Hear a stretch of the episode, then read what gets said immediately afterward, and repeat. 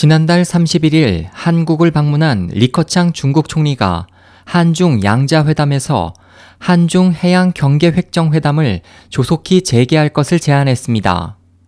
2일 현지 언론들은 중국 외교부가 홈페이지에 공개한 한중 양자회담 관련 보도자료를 인용해 이같이 전하고 양국은 지난해 7월 한중 정상회담에서 올해 해양 경계 획정 협상을 가동하기로 합의한 뒤 지난 1월 상하이에서 해양 경계 획정 회담 가동을 위한 준비 협의를 가졌고 이달 16일에는 서울에서 외교부 국제법률국과 중국 측 외교부 변계 해양국 관계자 등이 참석한 가운데 국장급 준비 협의를 열 예정이라고 밝혔습니다.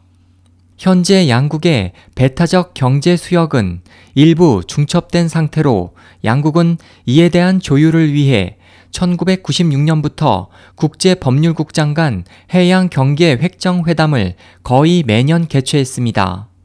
하지만 양국 해안선의 중간선을 배타적 경제 수역 경계로 하자는 등거리 원칙을 내세우는 한국 입장과 전체 해안선의 길이 등에 비례해 경계선을 설정하자는 중국의 주장이 서로 맞서 별다른 진전을 보지 못했습니다.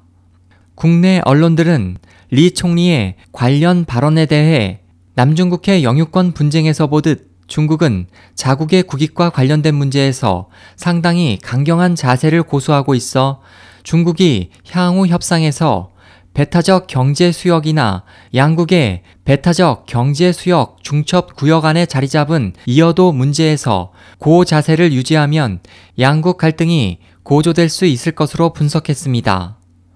SOH 희망지성 국제방송 홍승일이었습니다.